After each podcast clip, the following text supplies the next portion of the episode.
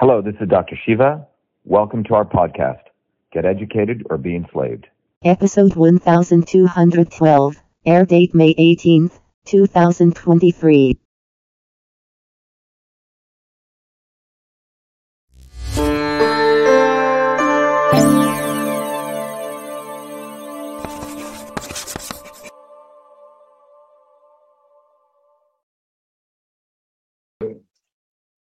All right. Good evening, everyone. It's Dr. Shiva Ayyadurai. It is uh, 8 p.m. Eastern Standard Time here in Cambridge. Um, I know we have uh, people also joining us internationally. We also want to welcome people. Um, every Thursdays, um, we do a town hall on a six-part series, and that series uh, is literally the platform of the Dr. Shiva for President campaign. Um, John, if you can bring up that logo um, we can all see. Um, John's going to bring up the a diagram that will really help people understand how our platform is built for people um, listening. Our platform is a platform in action. What, what, what, what we mean by that is we're not going to say, oh, we're going to do this if and when we become president. Uh, is the diagram up, John? I'm bringing it up right now. Okay. And um, our campaign is a, a campaign of action in um, uh, in deeds. So if you look at the diagram, um, when we launched our campaign, um, typically all of the other candidates or most candidates who run for office say, well, after I become president, I'm going to do this. After I become president, I'm going to do that. Well, um, uh, our becoming president is essentially going to be an extension of what we're already doing and it's going to help us accelerate things faster. So john scroll up a little bit. So when we um, launched our campaign we said when it comes to healthcare um, i've done some of the most extensive analysis on healthcare. People can go see the many videos i've done over the last five or ten years. But um, as a systems biologist as someone who's been in the in the uh, medical field for many many years and who's pursued healthcare, I really, really understand that the real issues are the corruption of the system of healthcare that's taken place uh, over the last 70 years, starting in about 1970, starting with the policies of John Kennedy um, and others. But um, the system has become so corrupt to think that someone's going to get into office and suddenly uncorrupt this system is just nonsense. So, what is uh, the platform for Dr. Shiva for president for healthcare? Well, we're not going to wait to wait uh, to somehow convert these devils and evil people to start doing the right thing or passing this bill or that bill. Our goal is we recognize as a uh, for my, myself having studied this, when you really look at your body, which is ultimately what you want to take care of, uh, the body's central operating system is the immune system. Okay. Your immune system is not just one part of your health, it is really the foundation of all of your entire body.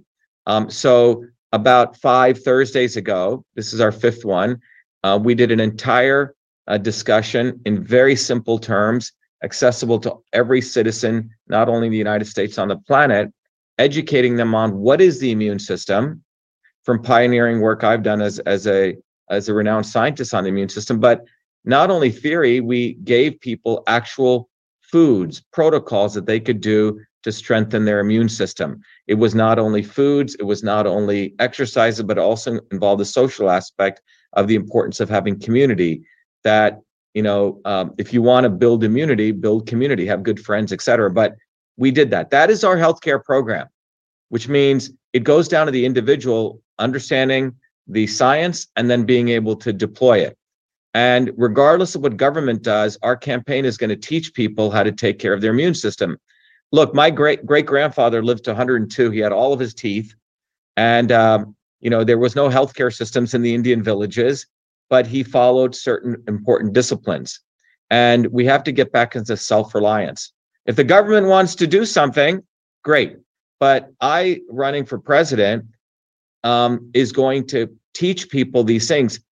Winning um, the presidency will just help us accelerate it because we'll use that bully pulpit to get it out to more people. But you cannot expect the cor- uh, corrupt system, which has created the worst uh, decline in lifespan in the industrialized nation. John, if you can bring that up for the United States to think that they are somehow going to solve this. Okay, it's just nonsense. If people are wasting money with all these politicians saying, "Give me money, uh, vote for me, and then I'm going to go fix this."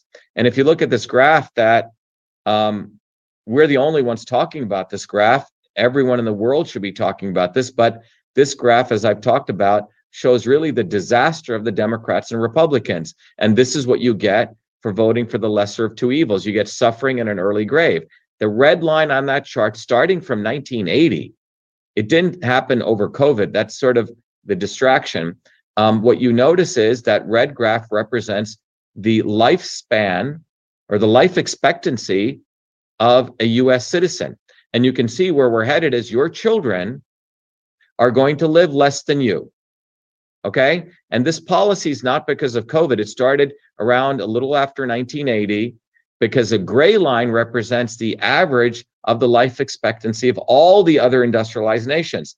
And you can see right around 1980, a little bit after that, we started going, we meaning the United States started going in a wackadoodle way. And around 2016, sorry, 2014, we actually started going down. And then um, COVID just accelerated it. Now, the point is that that red line represents the destruction of the immune system.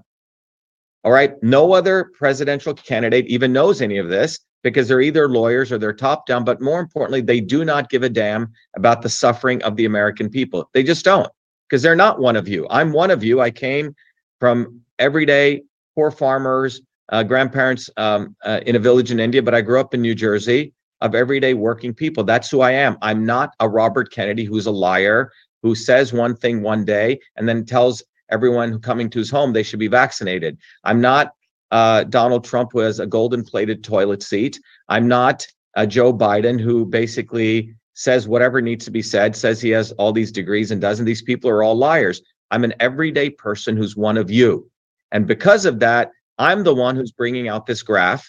I'm the one who's talking about this because our campaign really comes down to educating everyone on this graph. And what does this graph show? That if you keep voting for the lesser of two evils, people are going to die even faster in the United States. And this is just black and white. This is the results of the policy uh, of both of these parties and the behavior of people looking above.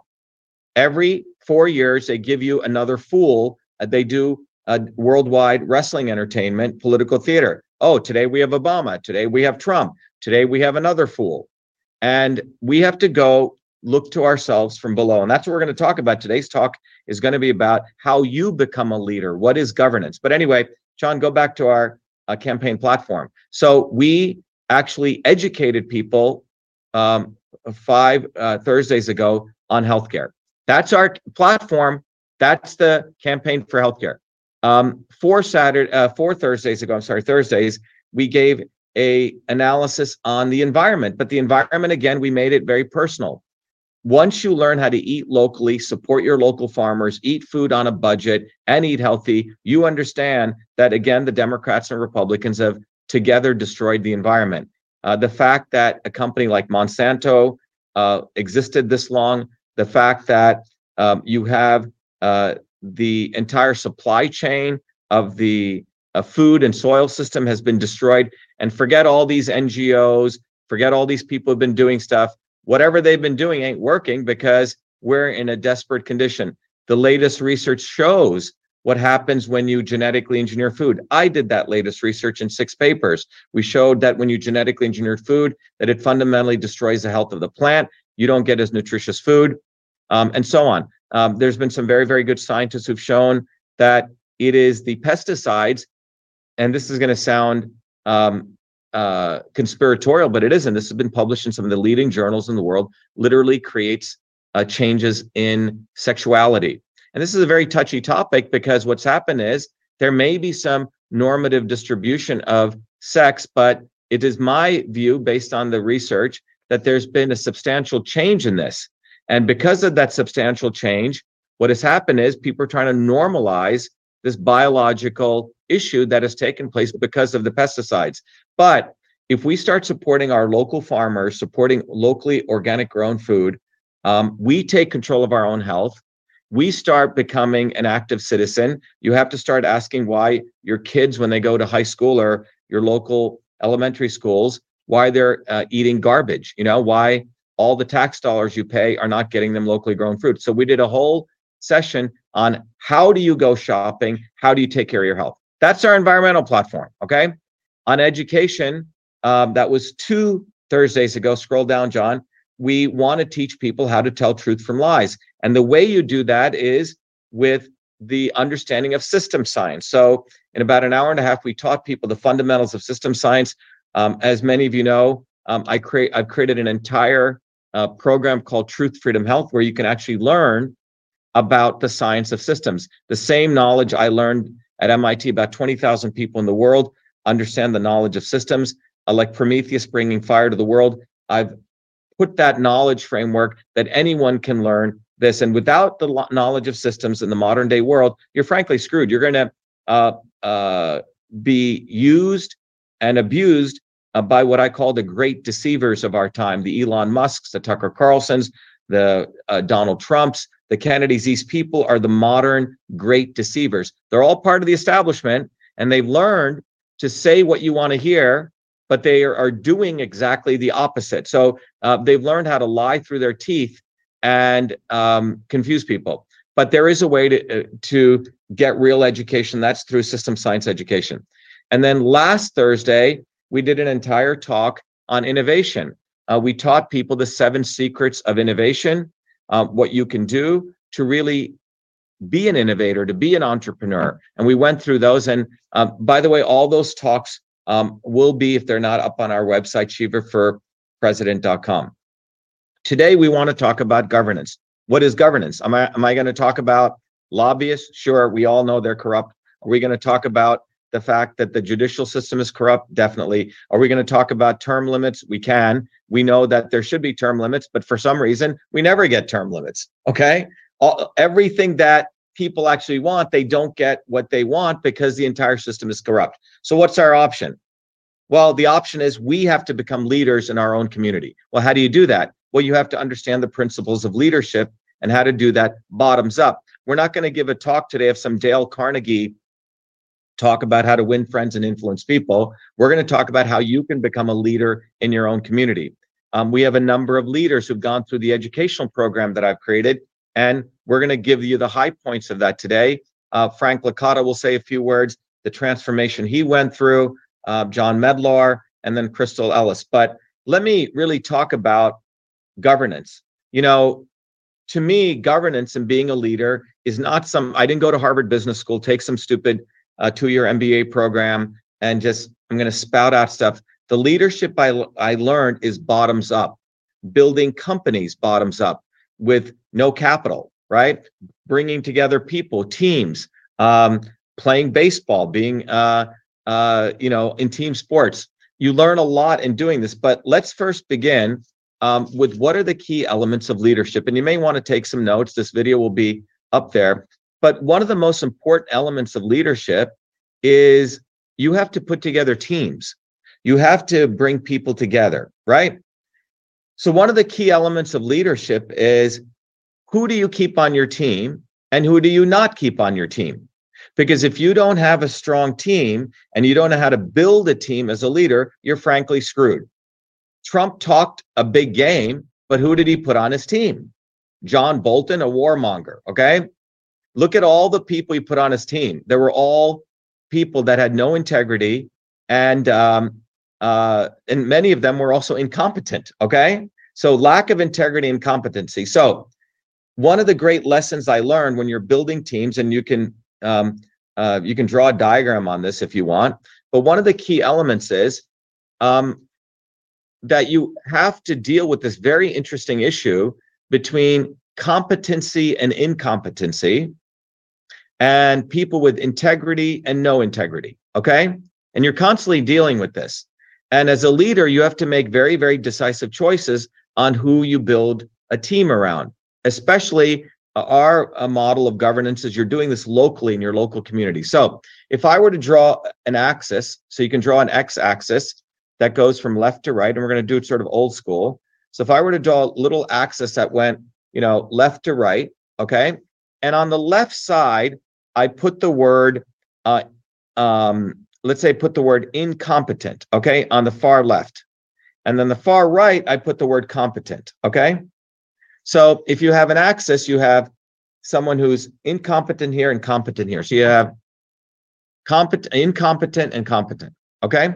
So that's one dimension of how you look at people. Is a person competent are they incompetent, right? If I give them something to do, can they get the task done?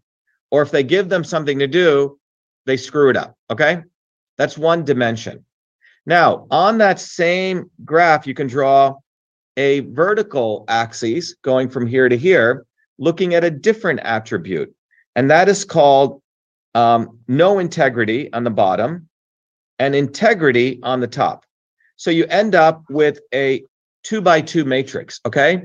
The people over here uh, have are very competent and they have high integrity. The people on the bottom are incompetent and they have no integrity. And I would argue Trump hired a lot of these people, okay, which is the swamp. And then over on the bottom right, you have competent people, but they have no integrity. And then over here on the upper left here, you have incompetent people, but they have integrity. So let's look at that, okay?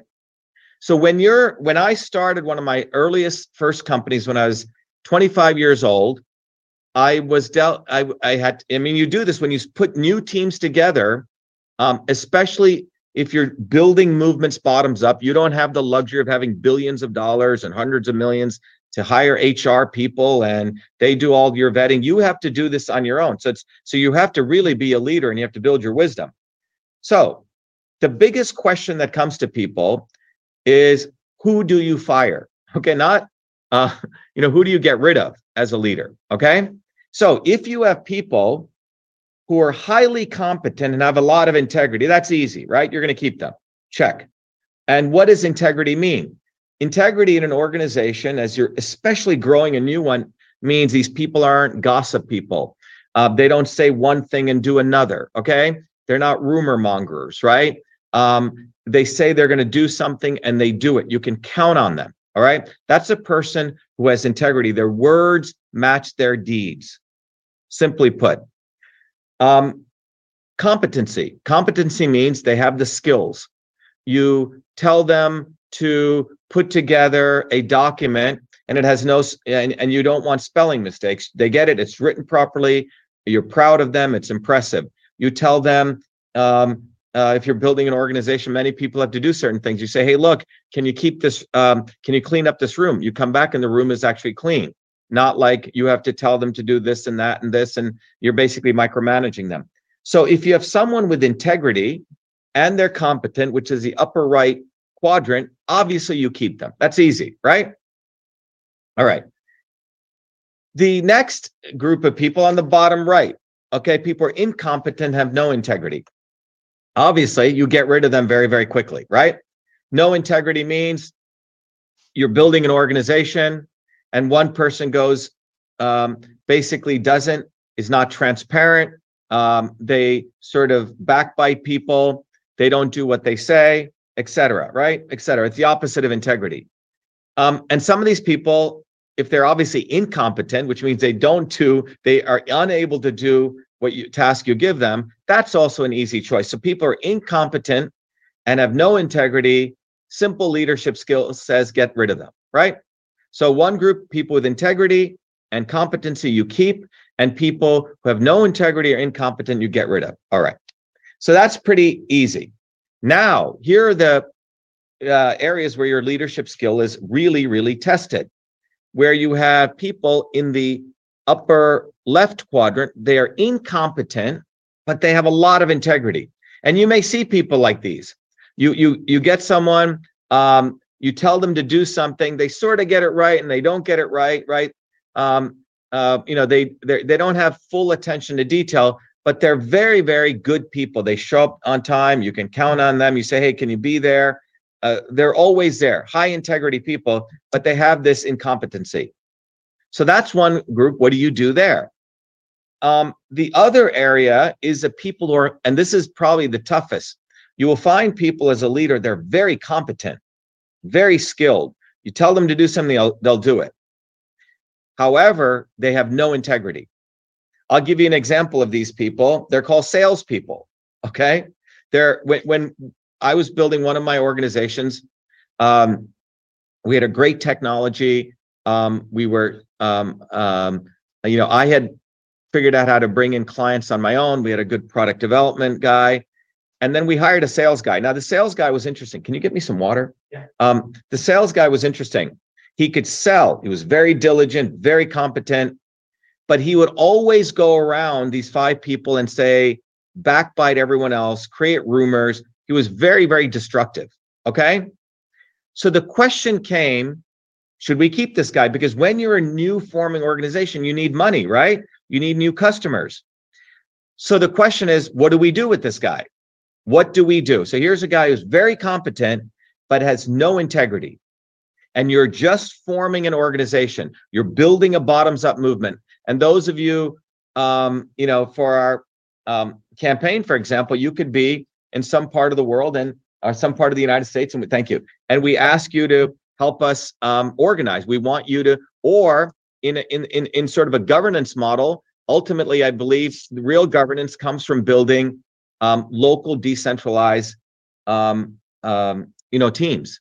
So, what do you do with the person who is absolutely competent but has zero integrity?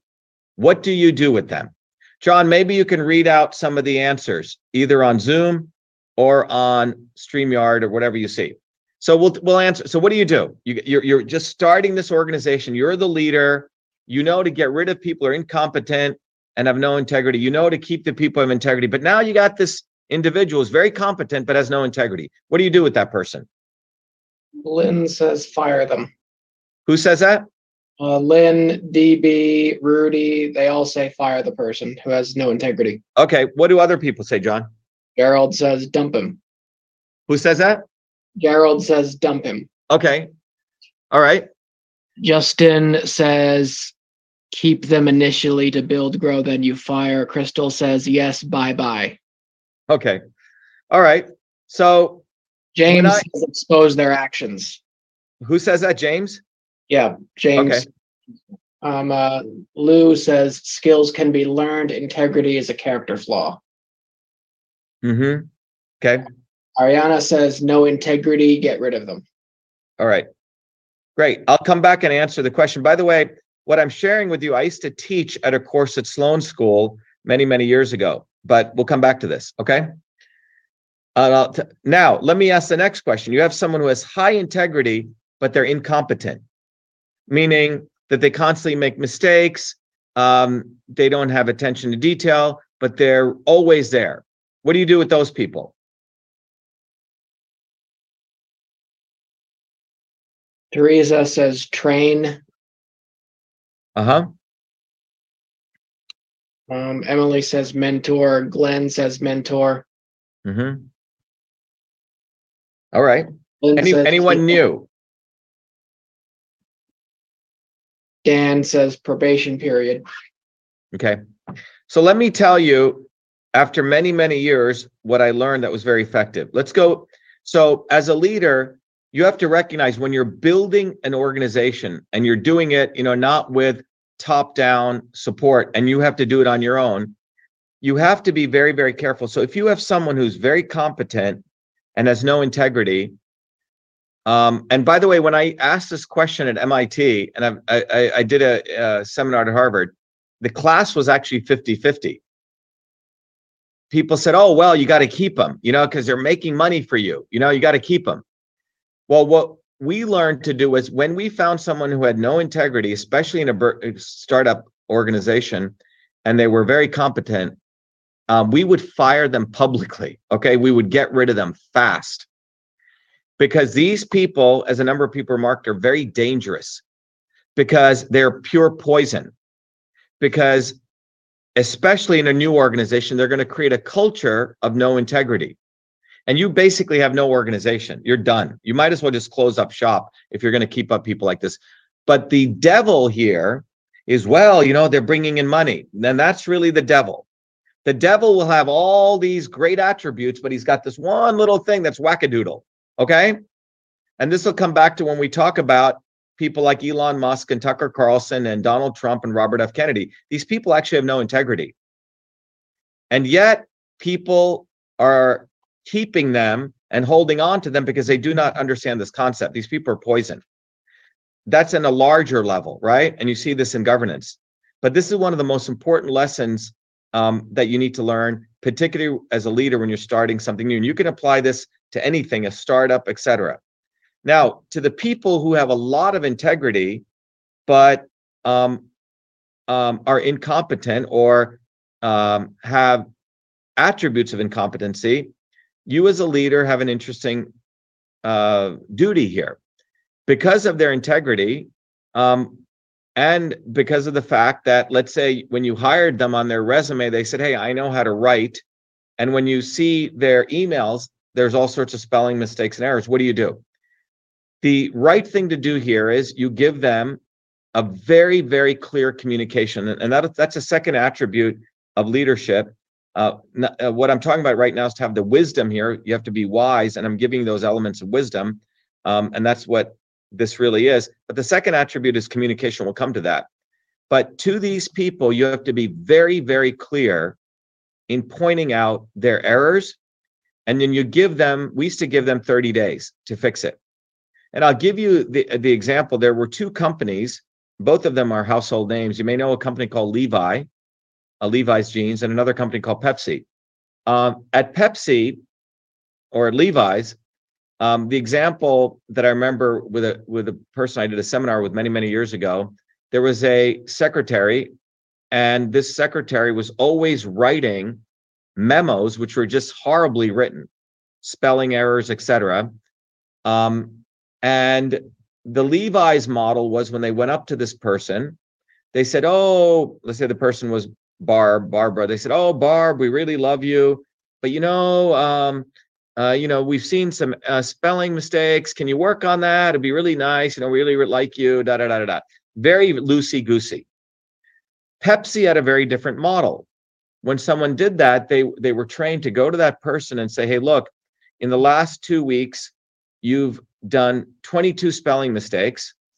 It has really affected the reputation of communications with other people. We're giving you 30 days to fix this." your resume said that you had a BA in literature and your work is not reflecting that. So they'd be very, very specific, clear, and point out examples. So it was, uh, you know, um, uh, um, very objective. Okay. And they would give them, you know, certain time to fix that probationary period.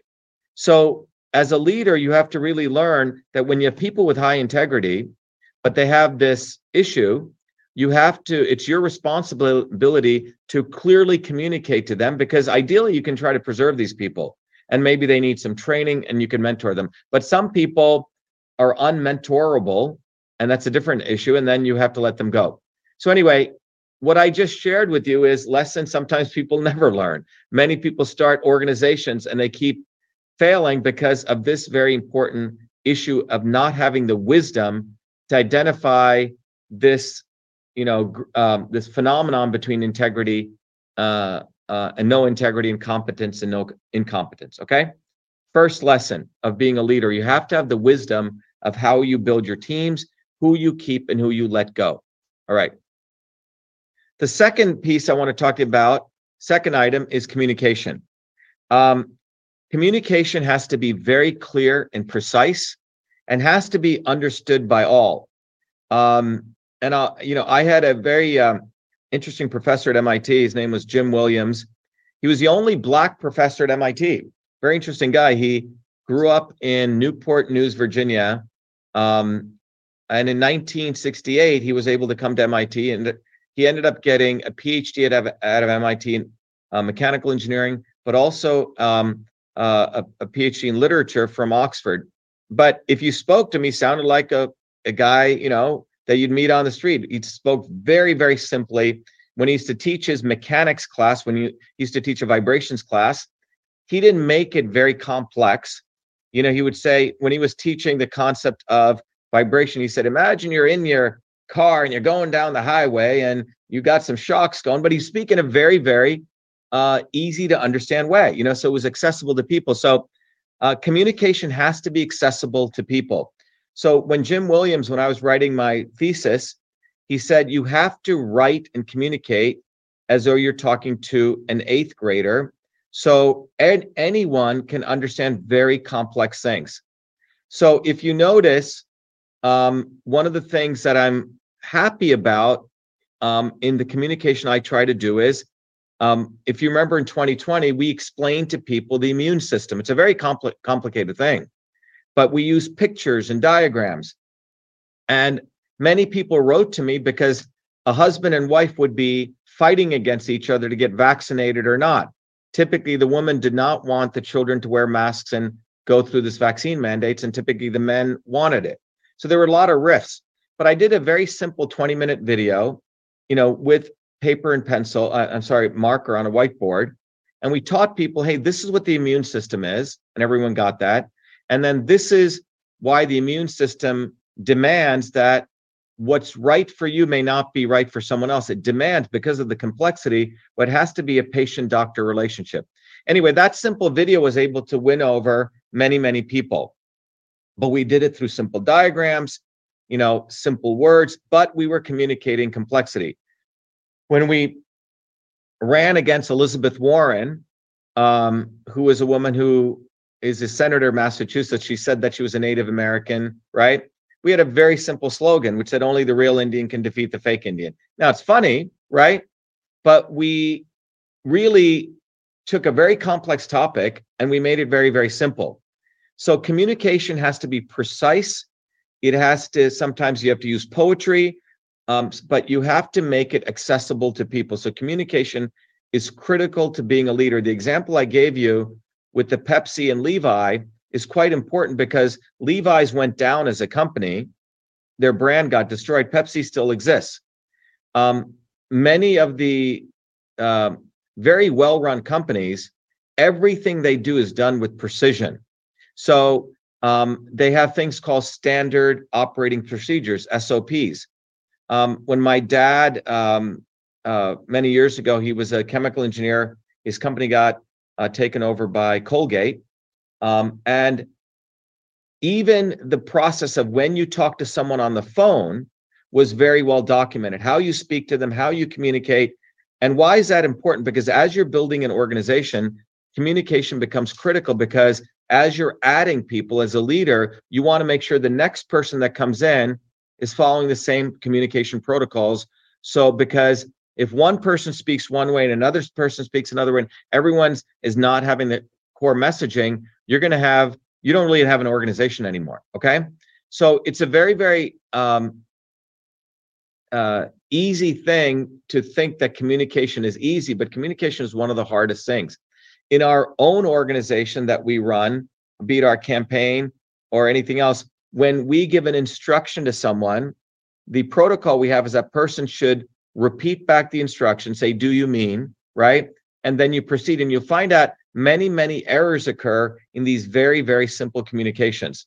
So there's the uh, communication aspect on day to day, the precision that's needed, but then also on one to many communications when you're trying to communicate a message. The diagram that, John, if you can bring that up, you know sometimes you can use visual communications. You know picture tells a thousand words. When we put this diagram up you know we have the key things of our campaign. Go to the um, healthcare environment education innovation governance and economy. But it lets people know very clearly oh they have these are their platforms areas right? And i'm going to learn something very very quickly right so thanks john. So this the ability to communicate one to many and sometimes you have to come up with good slogans you know very clear messages um, and then you can go long form.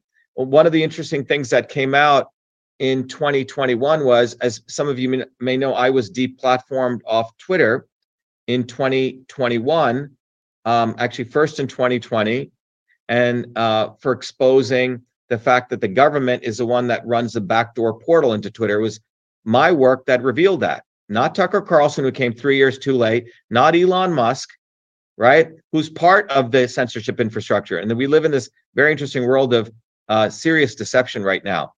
But um, when we expose that, then when we, um, again in 2021, we found out that the government deplatformed me for exposing that infrastructure. So we had to communicate this very, very effectively to people. And we got it out to about 400 million people. One of the things that came out was the Stanford Long Fuse report said that I was considered the top six super spreaders on the internet. And they had said that I was doing a technique that was an unparalleled technique, that I would do these short form tweets, which got out the core message, and I would drive them to longer form videos, which went detailed. And apparently, this is why I was so effective in communications. But it does speak to this point that you can have the long form detail like we're doing today, but then you have to be able to communicate the simplicity of it also.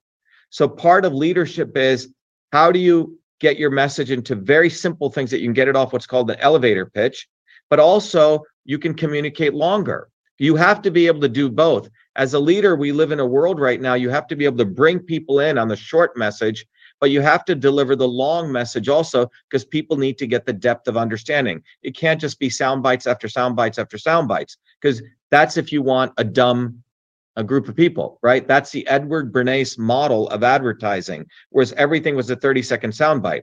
The problem with most of the governance today in politics is everyone's trying to just do a 30 second commercial and there is no depth. But you, in my view, real leadership is you have the depth and you have the ability to bring people in with a simple message. Okay. So the second part uh, after wisdom in a leader is you have to have the ability to communicate, and it's an art. Um, I used to teach a course at MIT called Systems Visualization, where I used to teach people how to communicate from a systems approach. So we used to teach people narrative storytelling, how to reduce something to a simple message, how to use pictures and diagrams, which we call systems diagrams, and how to bring in data, these four parts. And I may uh, bring that up. In fact, we will probably include that if people want to know, know how to do that. So wisdom and communication. The third aspect of governance, you have to have, um, you yourself have to be a wise person. And I gave you a very powerful technique. You have to be able to communicate effectively in the short form and the long form, but trust. Um, one of the reasons, um, in spite of all the shadow banning and the censorship that takes place to my work, uh, wherever we go, you know, I was just in Italy and Sardinia. We had 200, 300 people show up to a, with no advertising within 24 hours to a demonstration we did on the steps of one of the big churches there because people have great trust in my work and the work of our movement. And why is that? Trust comes when you tell the truth when it matters. Let me repeat that again. Trust comes when you tell the truth when it matters. Tucker Carlson doesn't tell the truth when it matters. He waited two, three years. Okay. Most of these people do not tell the truth when it matters. They tell it when it's opportune for them to be popular. That is not a leader. That is a misleader. It's not even a follower. So one of the th- ways that you bring trust in is that regardless of what it may do to your reputation at that point in time, you have to tell the truth when it matters.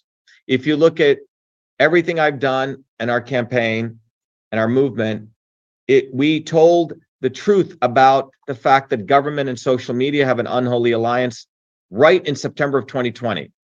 We were the ones who discovered the signature verification issue that Kari Lake is now talking about two years later.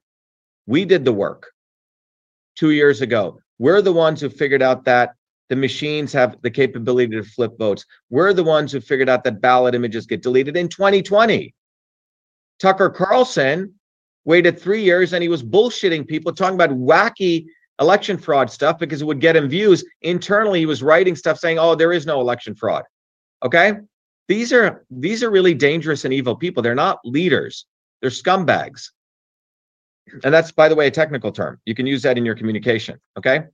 But trust comes when you tell the truth when it matters. A great leader was a guy by the name of allan mcdonald he was leading the space shuttle uh, challenger uh, mission.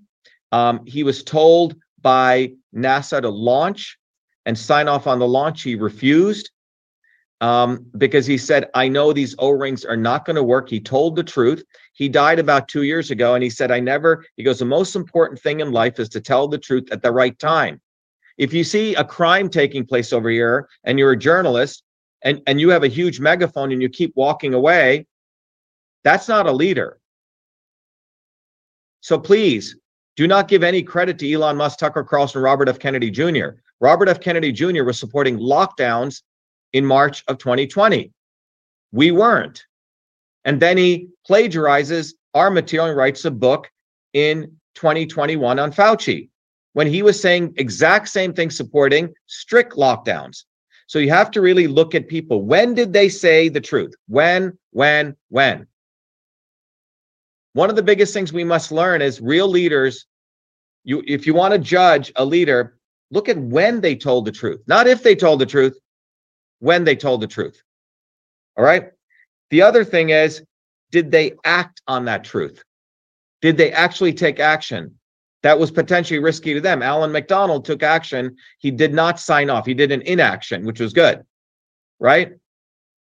You know, we have always taken action. When we, in March 23rd of 2020, we wrote to Trump. I wrote to Trump and I said, fire this guy Fauci. Then we ran a Fire Fauci campaign. We collected 120,000 signatures.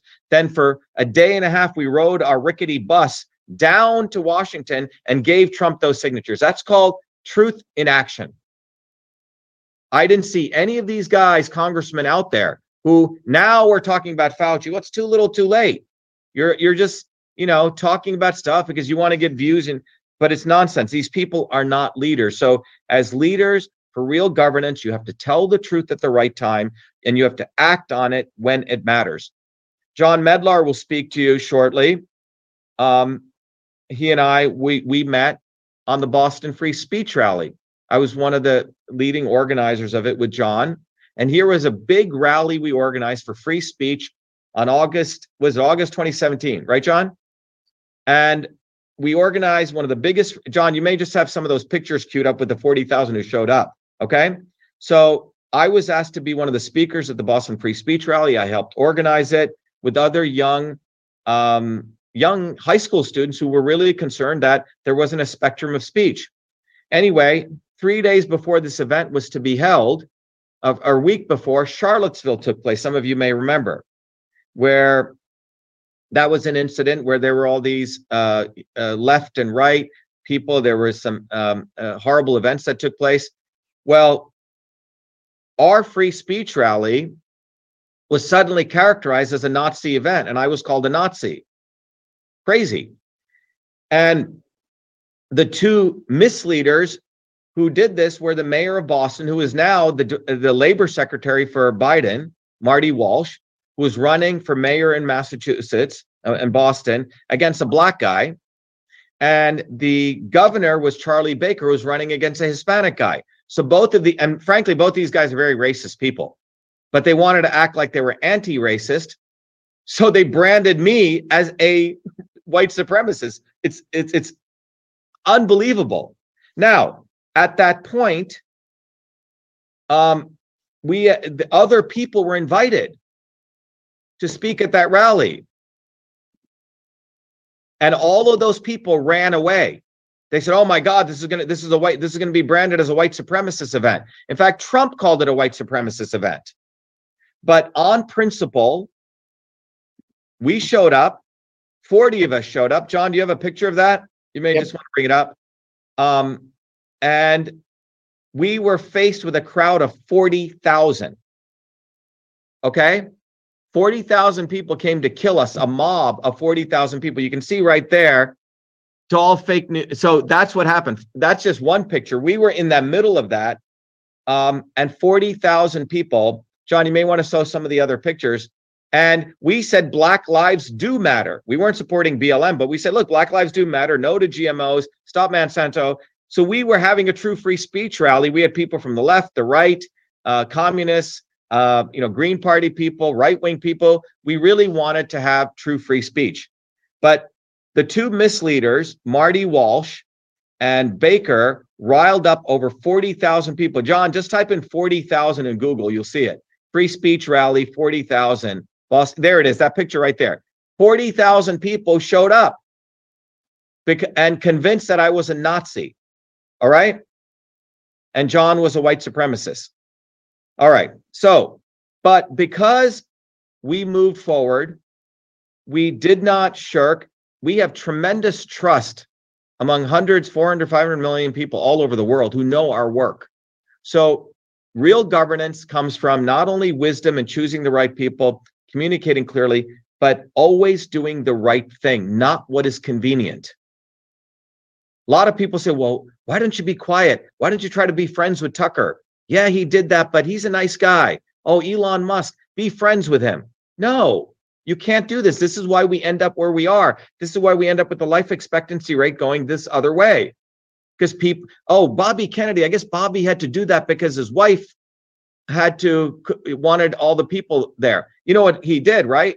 And this is the latest December 2022. Here's Robert F. Kennedy, medical freedom, saying he he believes a COVID vaccine is an experimental vaccine. He believes that the it violates a Nuremberg code. In his own house in Malibu, everyone had to be vaccinated or show proof of vaccination of the COVID-19 mRNA vaccine.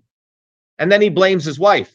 And when I expose this, you have a bunch of idiots saying, well, Bobby had to do that because of his wife. What are you talking about? These people are not trustworthy people. They're not leaders. They have no trust. But um, consistently, um, real leaders show trust. The next thing, so wisdom, communication, trust. The next important problem is solving problems. Real leaders can look at a situation and are inspiring people to solve a problem. That is what real leadership is ultimately about. You have to be able to solve a problem. If you're in a relationship, you have to be able to solve a problem. What is the problem? You have to be able to look beyond left or right, see the whole, and solve the problem. Well, who in our world knows how to solve problems? Real electricians do, real plumbers do. You're going to be hearing from Frank Licata. People who actually have skills, engineers who have had to put in their time. Lawyers don't solve problems. I'm sorry, they create problems. They bill on how long the problem continues. How many of you have had a lawyer? There's no interest to solve the freaking problem. Cha-ching, cha-ching, cha-ching. Well, I had to do that. I had to file that brief. I had to do that. Oh my God, what's my bill? Well, I had to do that. I had to do this. Doctors don't get paid. The entire medical system is about prolonging the problem. They want to find more problems. They don't want to solve problems engineers we have to solve problems because we don't get paid electricians if you if you don't fix something you don't get paid but the only profession that keeps getting paid and holds you in hostage is lawyers well i can't take your case well you owe me i can't do anything so and who runs washington lawyers robert f kennedy jr lawyer okay go down the list or top down people like trump and others who had silver spoons. They never had to be accountable if they solved a problem or not. I grew up getting five hours of sleep since I've been 12 years old. I've always had to. Um, my mother said it's not sufficient. You're going to have to get an A plus to be getting an A because of the world that I grew up in. So I've always had to work harder. Working class people work their butts off. They have to solve the problem. Otherwise, they're out of a job, especially if you're an entrepreneur. Your business goes. So, solving a problem. How do you solve problems? Well, you have to have a skill. You have to be able to see the whole. You have to see the whole. And what does that mean? Well, in the modern world, the whole is always a system. There's no longer easy problems anymore the world is made up of complex systems right now. The healthcare system is a complex system, transportation systems, right? You know, um, information technology systems. Your body is a system. So, how do you solve problems? Well, you can see a book I have over here called System and Revolution. I'm not saying you want to go buy it, but I've spent my entire life looking at complex systems, figuring out the principles that operate them, and then educating people to look at any problem and see things as they are. We don't want to be the blind men, as Buddha talked about. You know, the six blind men, you remember remember the story. Six blind men are brought into a room and an elephant is brought in, and each one touches different parts of the elephant, and they see com- something completely different. We want to be able to take our blindfold off and see the whole. Well, in order to do that, in the modern world, people need to understand the science of systems. They need to be able to see that whole. Fortunately, I spent a lot of time teaching people how to do this, and those of you are interested can go to Truth, Freedom, Health and learn this, or you can go look at the class I did two days ago, where I gave you the science of systems. But without the science of systems in the modern world, you will not be able to solve problems. We need to be able to solve problems. We need to be able to come up with real solutions, which requires competency. Um, and, and if you don't have the competency, bringing together other people who have competency. Okay. So we've talked about wisdom, how to select people who you want to bring in to create teams. We've talked about communication. We've talked about trust, and we've talked about the attribute of being able to solve problems. The other aspect of being a leader is to walk the walk. And that I, I'm going to end on that. Walk the walk. Not talk the talk, but walk the walk. You have to be able to walk the walk. You have to be able to get on the ground and be among people, not say that in words, but actually come from people, come from your everyday people. If you start a company, I mean, we used to, I used to clean the toilet, we used to clean the carpet. Everyone did it together. Okay. You were one team, everyone worked together. So any job I would ask someone to do, I knew how to do. So you can support someone else. It's not like you're sitting here telling people what to do. This is why, if you look at these people who go into governance, um, if you watch these little Senate hearings or House of Representative hearings, you know, when they're asking the person questions, they didn't even put those questions together. They had some staffer do it. And that staffer is being funded by some lobbyists. So these people are all talking heads. They don't even know what they're saying. And now um, compare that to the founders of this country. Okay. George Washington knew how to survey, he was a farmer, right? Thomas Jefferson could build a house, he was an architect, he was an engineer. Go look at Franklin.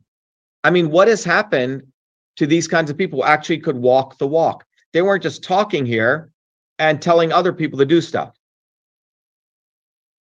One of the things Einstein talked about was that when you have a task and you are so far removed from the task, from the actual production events of what's actually going on, you actually don't know what the hell's going on.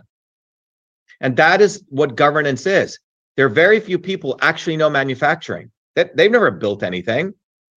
There's actually very few people who actually know math. There's actually very few people who know you know, electrical systems. You know, if I, uh, you know, we're going to be putting on our website uh, who our cabinet's going to be. If I wanted someone to be the head of the F- FCC, it's going to be Frank Licata, and Frank is going to talk shortly. Frank is a is a ground level electrician, but he knows everything about radio systems. Why don't we have people like this? Because the political appointments today are who gave you money. Seriously, so, how can you create policies when you have people running systems who know nothing about them? They don't walk the walk. And this inability to walk the walk pervades all of these misleaders. Robert F. Kennedy Jr., he says he's for medical freedom, but I have a video where he's saying, I'm pro vaccine, I'm emphatically pro vaccine. I vaccinated all my kids with all 69 vaccines. He says that. And then over here, he goes on to rail against the CDC and the corrupt government. And then he says, but I'm going to get them to create safe vaccines. I mean, this stuff doesn't make any sense. We have brainwashed people to accept misleaders who never walk the walk. Trump, think about him. Came in with, I'm going to lock her up. Nothing happened to Hillary. Not one thing. He's the one who told people to march towards the Capitol. He went the other way. There's a lot of people still in jail, and he never pardoned them. He pardoned Jared Kushner's father, who hired a prostitute to blackmail his own brother in law. Come on. Why are we accepting this in our leaders? They do not walk the walk. So there's many other attributes, but in my opinion, those of you who want to really support governance, we want you to go local. Number one, have this wisdom as you're building teams, follow the simple thing. By the way, that little example I gave you, if you wanted to take a course at MIT, you'd have to pay me 2,500 bucks. You just got that for nothing. Okay. Free. But that is one of the most powerful lessons you learn how you bring teams together. That's real wisdom. Number two, you have to be able to communicate with succinctness, but also be able to go and give depth. We have way too many people who have Madison Avenue people coming up with little sound bites, but they have no depth. That's not leadership. There's nothing there. And as I talked about, you have to build trust with people. You have to tell the truth when it matters. And you have to be able to solve problems. And then finally, you have to walk the walk. And these are the fundamental attributes of leadership. Um, I want to bring a couple of people to make this real to you. Um, John, is Frank Licata there? Um, yeah, I've seen him here. Yeah, he's here. Yeah. So I want to share with Frank Frank is going to share with you because Frank came, you know, um, uh, part of our team. You know, uh, uh, Frank was a, a, great team member, but Frank's become a leader unto himself now in his own community up in northern Massachusetts. And Frank is going to share with you the transformation that he went through and how he became a leader. Go ahead, Frank. Yes, hello, good evening, or good day, wherever you are in the world. Thanks for inviting me here.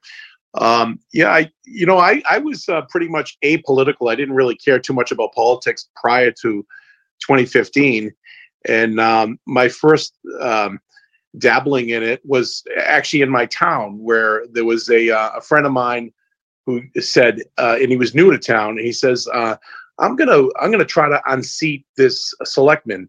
an 18 year incumbent, a townie who's you you could not get rid of. And uh, he says, I'm gonna I'm gonna I'm gonna unseat him. And I says, yeah, I'll help you. Um, I, and so this guy had an idea. He said, he goes, I can save the town a million dollars on on health insurance for the employees of the town. Because it's really simple. You just shop it around. This guy's staying with the same uh, provider, and uh, quite frankly, we think he's getting a kickback from them. So all right, great. I'm a taxpayer. I want to save money. I'm, I'm fiscally conservative.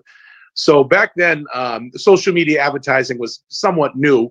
And I said, well, I'll tell you what, stand in your kitchen and give me a two minute video and explain everything you just explained to me of what you want to do. And uh, I'm going to uh, throw some money at the big social media ones there. And I'm going to target it down to anyone voting age that's in this town. And it wasn't a lot of money. And I said, I'm just going to do this as a little hobby. Well, wouldn't you know, voter turnout was quadrupled. He won by a landslide, and nobody could believe we unseated this guy. So I was so excited. I said that was that was really fun. I was charged up because at that point I was like, this guy's the outsider kicking the establishment in the crotch. I'm like, I sort of like that, right? Then a couple months goes goes by. We're in June 2015, and a businessman, Donald J. Trump, comes down an escalator, and I listened to him, and I said, I, I, saw him as the outside agent of change at the time. I says, "Wow, this is this is great. It's exciting. I'm meeting a lot of people here, and, and you know, it's it's it's it feels like a revolution." And uh, I said, "I'm all in." So at that point, I I literally took a year and a half off my uh, my my work. I didn't I didn't work for a year and a half from June 2015 until the inauguration January 2017. I threw myself into the campaign as a volunteer uh, full time and primarily working Massachusetts and New Hampshire. Actually, New Hampshire first, and then and then uh, in Massachusetts. And I did everything. I mean, I was like uh, supercharged. Uh, he, uh, Dr. Shiva might have played some of the videos of it before, but I was like, we I would do the um, you know we would build stages for the rallies. We would do signs.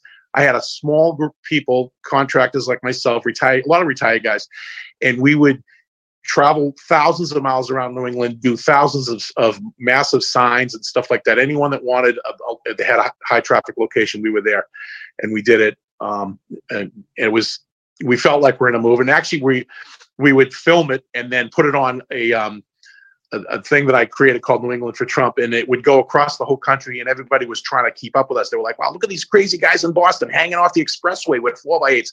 Like, we want to be like them." So we started this movement, and so that itself was exciting. So then he get in, and uh, you know, I, I, was I was happy with it. Um, went to the inauguration and all that, and then um, you know, um, then I met Dr. Shiva. Then came midterms, 2018, and uh, and, and so it was I think it was 2017. I met Dr. Shiva at one of the uh, Republican town committee meetings because I, I, was never a member. First of all, I was never a member of a party, but they kind of wanted me to to to sign up for the for their um, for the Republican, um, you know, be a member of their um, party because I to be a delegate, which I never was. But um, nonetheless, uh, I was there mostly as a laughing stock. They kind of like at first they sort of made fun of Trump, and so they're like, "Oh, let's let's invite this guy to be part of our town committee. We'll shoot spitballs at him or whatever." So whatever. But then he won, and there was like, "Wow, that's cool. You're the Trump guy in town." And then I met Dr. Shiva, and he was running against Elizabeth Warren as the first Republican. He gave them uh, the, that the party a try then, and he came to speak. Got a standing ovation no matter where he went. Everybody loved what he had to say but the party uh, didn't want the outsider. That's the problem. We quickly learned um, that they they didn't want to win. You know, so um, 2020 came along. Trump was running again. Um, they kicked all of us grassroots guys to the curb. The party took over. They, you know, they didn't need us anymore. Uh, Dr. Shiva was running for for U.S. Senate again against the other senator. And uh, at that point, we really saw the collusion between the parties, where uh, the the uh, Mass GOP did not want a winner. They they wanted to tank on purpose. And in fact, the, the head of the party lives in my town as well. And I saw his fangs come out. He came after me with severe vitriol uh, for the uh, crime of bringing Dr. Shiva to speak. Again, getting standing ovations everywhere he went, but they didn't want that. They they just wanted us to be quiet and, and not and not rock their little uh, their little boat. So we saw it. We saw it. we saw firsthand how both parties colluded together. Um, you know, they wanted their top-down dominance, even if it meant they didn't win. They just uh, it was one party uh, against any outsider, and Dr. Shiva is an outsider. That's why I like him. You know, because he's you know rocking a boat. And uh, so um, I'm no longer involved in top-down politics. Um, I learned the hard way. Um, about it. It took me, you know, over five years to try to try it the way that I thought it was supposed to be done. Uh, only to learn that it's you can't beat them. It's just like if you walked into a casino and you think you're going to walk out with their money, that's not going to happen. It's just you might have a little lucky strike, but no, the house always wins. So just don't try to beat the house. You know, make your own make your own house. So um, really, the only way to do it is uh, is is bottoms up. It's it's the only way. It's them. It's them. By them, I mean both major parties, the establishment, against us all. And um, you know, you're you're not going to beat them playing on their field. That that's for sure. So uh, what we got going here is. Um, I don't. I don't think I've seen anything like it anywhere, really, where we're we're getting an education, and we're learning how to, you know, self-organize and uh, bottoms up. And I can tell you, the establishment doesn't, they don't like it. So they're going to fight you all the way. But that's when you know you're winning. Yeah. All right, Frank, so, thank you. Yep. Yeah, okay. Thank nice. you very much. Very nicely put. Let's yeah. go over to Crystal Ellis. Crystal um, is out in Nebraska. So, Crystal, maybe you can share your journey and what you learned uh, fr- from a leadership standpoint. Crystal's um, has become a leader, um, you know, for our campaign, et cetera, in Nebraska. Uh, uh, Frank in Massachusetts. Go ahead, Crystal. Um, hi, everyone. So um, I would say to keep it as far as it comes to leadership or um, having the clarity that it would and focus that it takes to accomplish certain goals. Um, when I before I uh, had met Dr. Shiva, gone through any of his curriculum, any of the courses, or met any of the community, um, it was obviously slightly before COVID. Um, I was really politically naive. I, I fell for a lot of politicians who um, didn't really, excuse me, promise a lot. um, but maybe they seemed like they were fighting for the underdog. Um, I always appreciated people who um, acted like they were for the underdog or, or the working people in general. Um, but um, in hindsight, you know, a lot of those people, obviously, or all of them, uh, they're all talk. They they definitely uh, their deeds don't don't match their words. but um, after COVID had hit, uh, I was in a lot of disbelief. So um, I wasn't really sleeping properly, probably wasn't eating properly. I didn't have a, any balance in my life. I felt um, like I needed a lot of answers. I was confused. Um, I felt alone.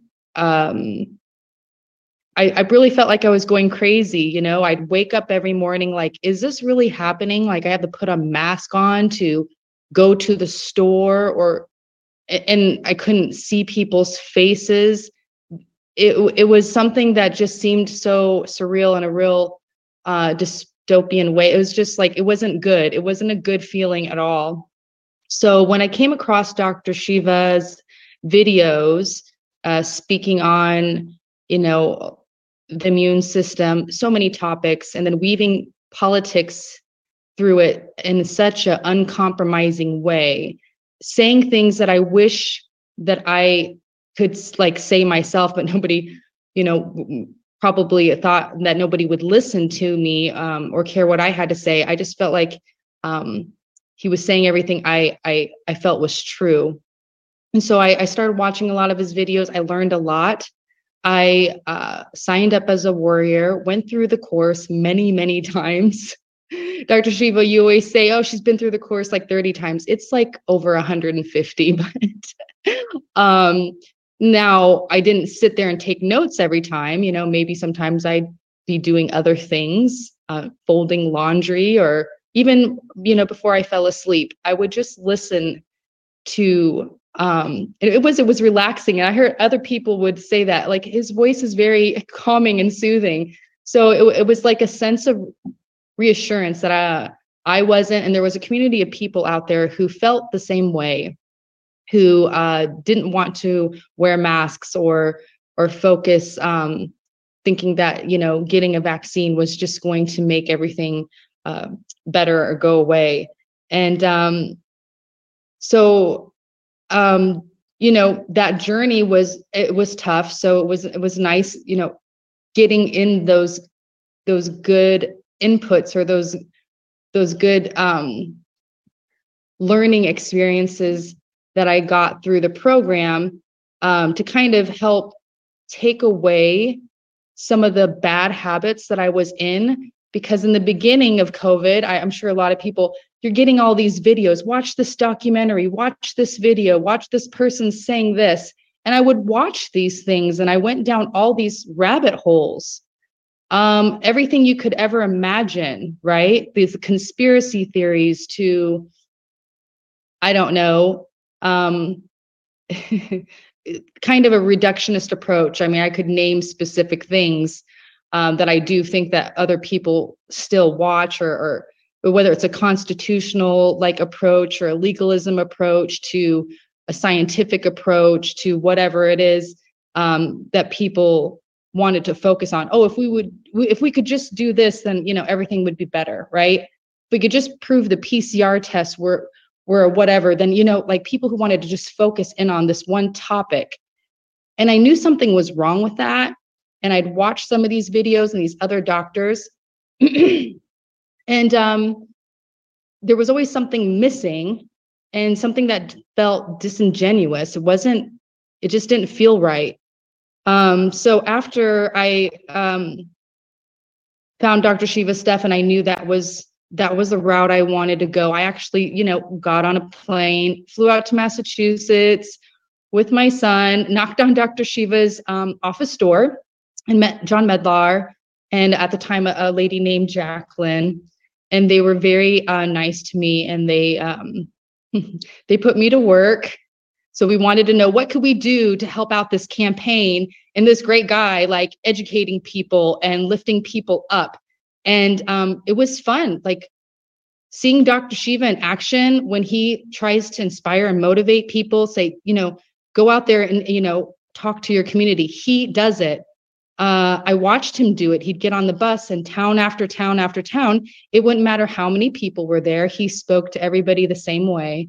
And even when, excuse me, I would be going into the office, and maybe there was a time I was staying downtown, and I would take the T uh, to the office, I would be handing out cards and flyers to those people and they're like oh i know dr shiva. I'm like really? Where did you meet him? Right here on the T you know they're like he's great you know and so it just shows you that he's already done all that groundwork in his community.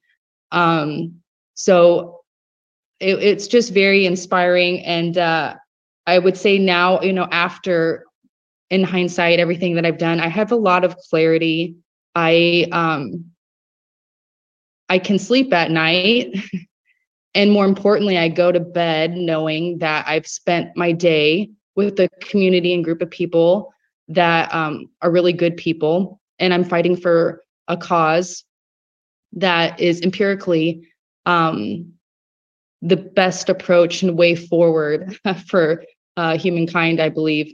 And I, I, wake up knowing that as well. So, um, yeah, thank you, Dr. Shiva, and everybody here.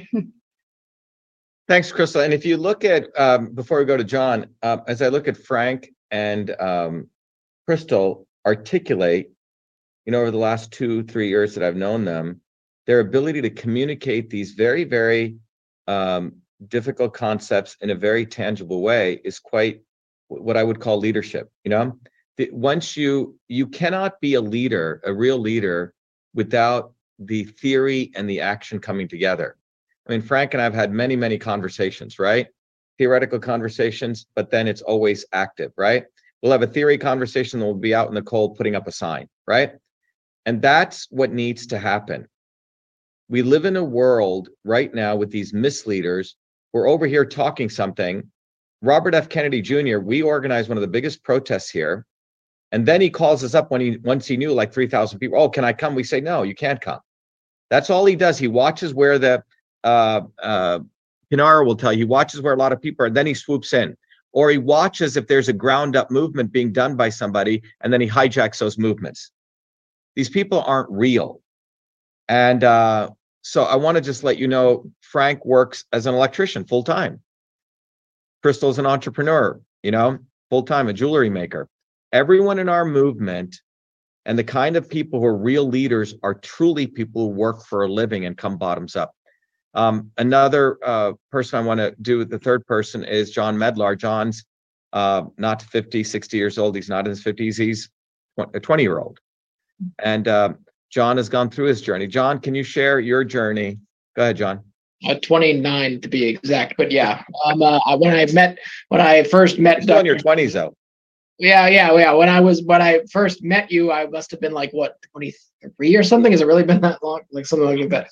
But we we, we met in like 2017 during yeah. first Senate campaign, and so so basically to stepping back a bit, I was raised in a very religious household. I was basically taught that like the the purpose of life was to fight evil through your through your actions, and that you had to your actions had to match match your words. You couldn't just go to church on Sunday and then walk out the church doors and then um uh you know act like a um and then act like you're living a, a double life or something, living with contradictions. You're you have to live out your values with integrity. So I was at least raised with that. But I would say that I um, uh, being a you know the young whippersnapper that I was, I had a lot of passion, a lot of desire. I was definitely very into into politics, but I had um uh, a lot of uh, uh skills and and uh, competencies that I had to learn. So I would really fall into that that category that Dr. Shiva just mentioned of uh, high integrity, but maybe maybe a lot of areas of growth and competency that I needed to that I needed to that I needed to grow in. So anyway, so I was into I got into politics um, uh, out of a desire to you know I I could see things wrong with the world. I could see cor- the corruption out there. When I was a col- uh, in college, I could see the creeping threats to censorship and um, stuff. Um, uh, I could see the creeping censorship on the college campuses that was um, that was coming up, and so I started g- getting really involved in free speech activism myself and a, no- a number of other uh, young people. People like myself who had a lot of passion but very little experience. We just started like doing stuff, organizing, trying to organize rallies and stuff like that. And a few of them were actually very successful and then we uh, but, but it was just pure pure luck the conditions were just right um uh it uh, hindsight being 2020 but um, uh, but we thought, yeah, this is going great, and we started having all these speakers that we were in inviting and people that were showing up, a lot of big name e celebrities and influencers and stuff like that started to get attention. But then we um, uh, met this guy named Dr. Shiva, who had the best political slogan I had ever seen: "Only the real Indian can defeat the fake Indian." And being the young edge lord that I was, I was like, "Yes, got to get that guy." And so we we met him and brought him on board and l- learned not only did he have a, a really catchy slogan, but he was a very experienced organizer and activist in his own right. So um uh, so we immediately meshed on on that point right there. And i thought hey i can i can learn a lot from this guy. And then when stuff hit the fan you saw those 40,000 people come out because the mayor and the police commissioner demonized us.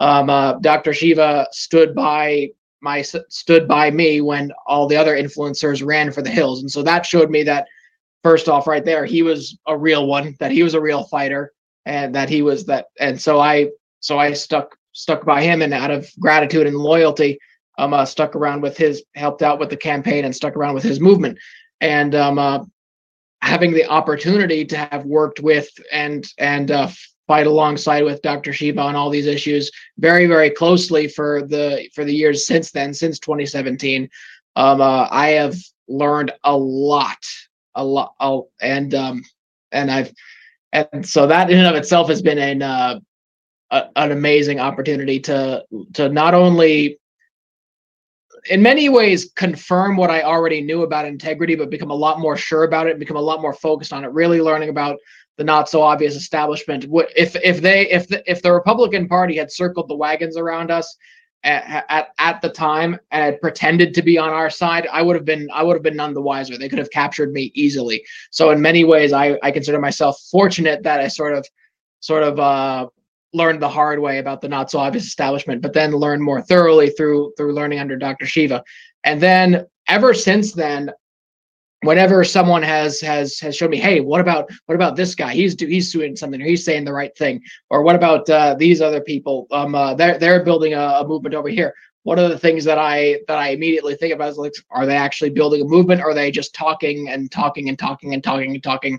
Do they actually get on the ground? Do they actually provide solutions because I've seen Dr. Shiva do all of that constantly. I've seen him like when we were out there on the campaign gathering signatures for the nomination papers, he'd be right there with us in front of Whole Foods or in front of a supermarket in the in the freezing cold gathering signatures there there with us. And he would be training us on how to how to do it. Hey here's how you approach someone. Here's how you you know how you talk to them. Here's how you get a signature. He, he's he again he doesn't tell you to do anything that he hasn't already done himself so uh, so that so that's the first thing. Does he he leads from the front? He's right there with his troops in the trenches, you might say. And so that's become the standard that I've that I start to judge anybody else again. Oh, look at this other guy who's saying this cool clip on social media. Okay, are they on the ground? Are they building a movement? Or they do they have other people do their dirty work or do they fly it? Most people don't even do that. Most people just are staying on the internet saying like giving their hot takes and then saying somebody has to do something about it. Really? Somebody? You've got like a million followers and you can't organize them into a movement? Come on. so basically, so so so basically that's uh, like like we're shadow banned and we're still doing all this stuff anyway. We've got we have far more real world on the ground influence than all of these so-called influencers when they have much bigger audiences. We actually have a we actually are forging our audience into a ground force and you all should get involved at shivaforpresident.com slash volunteer or truthfreedomhealth.com stop sitting on the sidelines and just consuming the knowledge that we're giving you. Actually start to teach others.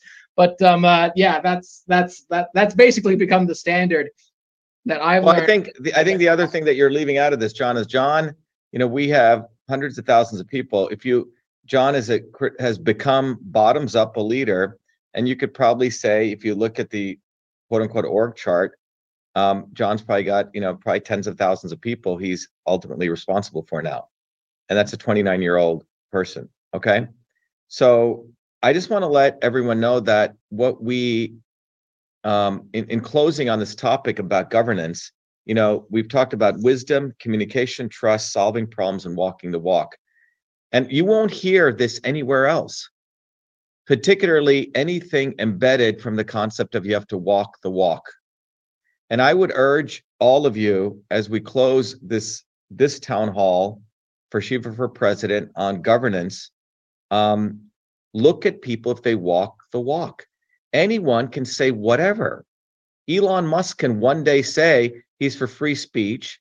and he's against the World Economic Forum. And then the next day, hire the person who ran the World Economic Forum to be the head of Twitter, um, which is going to be the worst form of censorship. And he, right now, is conducting worse censorship than ever before by putting people in these digital cages. Donald Trump can say, Yeah, I'm going to lock her up. And the next day, he does nothing to her. He can talk about he's going to drain the swamp and he brings in the swamp. We live in this total world, what I called, I did a talk on this called the Great Deception.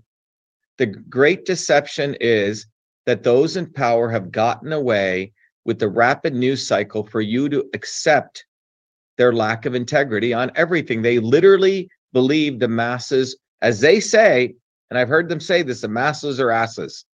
And that's what they believe. They have no respect for everyday people.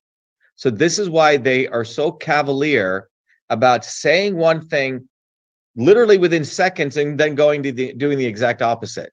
And then building a brand as though they're here to help you. You mean Elon Musk gets all this view time as though he's a fighter against evil? Are you serious? The guy is pure evil. But we live in this world of total duplicity right now. And the only way out of it, what I call real governance, is you you learning and you um, absorbing these attributes of wisdom, communication, trust, solving problems, and walking the walk. That's it. Now, the great thing is our run for president and our movement has created this wonderful community where we will keep you honest so you don't bullshit yourself and um, compromise these very important principles. So, anyway, um, this is the town hall for uh, Shiva for President on governance. And before we close, John, I will take three questions on this issue about governance and any of the things I've shared today. Who has any questions? Or John, if there's not a question, you can read anything off StreamYard, but go ahead. Yep. I can uh, read off social media or Zoom, but uh, or if anyone wants on Zoom, you can click on the hand and you can raise your hand or wave your hand. But go ahead, John. Let's take three questions. All right, I'm looking for some. Not seeing any yet. There's some in the chat, I think. Uh, There's a bunch of sources. Yeah, so Nicole has a very good point. Nicole, uh, she goes, founding fathers warned about the dangers of leadership without morals. It's a really, really great point you're bringing up, Nicole, because you know there was a time in high school they used to t- they used to have a class called ethics, right? They don't teach any of this anymore. So um, you literally have these people who have who who who it really is a fifth point here who really spit on this whole concept of walking the walk. And the greatness of America came from people who did walk the walk. Hardworking people came here, and all of that is being destroyed. And that's why going back to that curve, the life expectancy is going down. It's directly because of people say one thing and they go do completely something else. Let's look at another one here. John, you can read off if there's anyone else. Lynn is saying that she's going to apply that uh, competency and integrity graph to people that she suspects of being the not so obvious establishment. Yeah, you can apply that. Uh, we actually did a very nice matrix, which we'll teach people about. But if you look at the you can look at if you take a systems approach lynn you can literally in a very objective and tangible way understand why these people are, are misleaders for example the next phase of those in power profit and control those people want that is they're going to bring together a number of very and they're already doing it they're going to bring together the climate change scam combined with moving everyone to digital currency, combined with government censorship infrastructure, combined with uh, onerous mandates. And if you look at any one of these candidates, you'll find out that um, they may say one thing over here, but you'll see the contradiction. You know, this guy, Kennedy, for example, totally supports a climate change scam. Elon Musk supports a climate change scam. You see?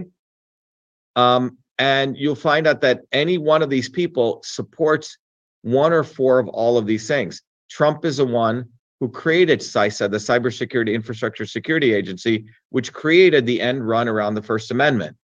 And all of these people all have shit on their hands. All of them. They all do. That's why if you, you that's why we need a systems overhaul. Because none of them have any integrity. Go back to 1980 till today, and you'll find out that Democrat, Republican, Democrat, Republican, be it politicians, be it the academics, be it the people in media, all of them have been part of uh, this this misleadership, which has resulted in the destruction of the American people's health. So why are we going to choose any of them as a lesser of two evils? In fact, the whole concept of the lesser of two evils is fundamentally against governance. It's fundamentally against anything that's ethical. If you think about it, lesser of two evils. I mean, how low of a standard can you get? Imagine if you're a parent, oh, well, Johnny got a D minus. I'm glad he didn't get an F. Are you serious? I mean, this is a level of that's not the lesser of two evils. You have an idiot. Okay. The guy better, you know, if I were a parent, he'd be treated very differently. I wouldn't let him out of his room until he finishes X problems and homework. And but we're letting these guys get away between we think a D minus is better than an F. Um, and it's very, very low standards that we've set. So anyway, everyone, we have a huge opportunity. Um, um, not only we, but you specifically, you have a huge opportunity to grow yourself as a human being. And ultimately, my run for president and our movement is about you. It's about you raising your consciousness. And you don't need everyone to raise their consciousness to the level we're talking about. But if you have sufficient people, it's game, set, match.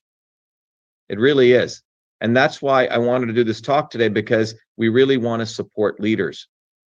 All right, everyone stay on here, don't leave. John, I'm going to sign off off of StreamYard. Thank you, everyone. That ends our town hall for Shiva for President. We're going to continue with our Truth, Freedom, and Health um, event here on Zoom. Thanks, John.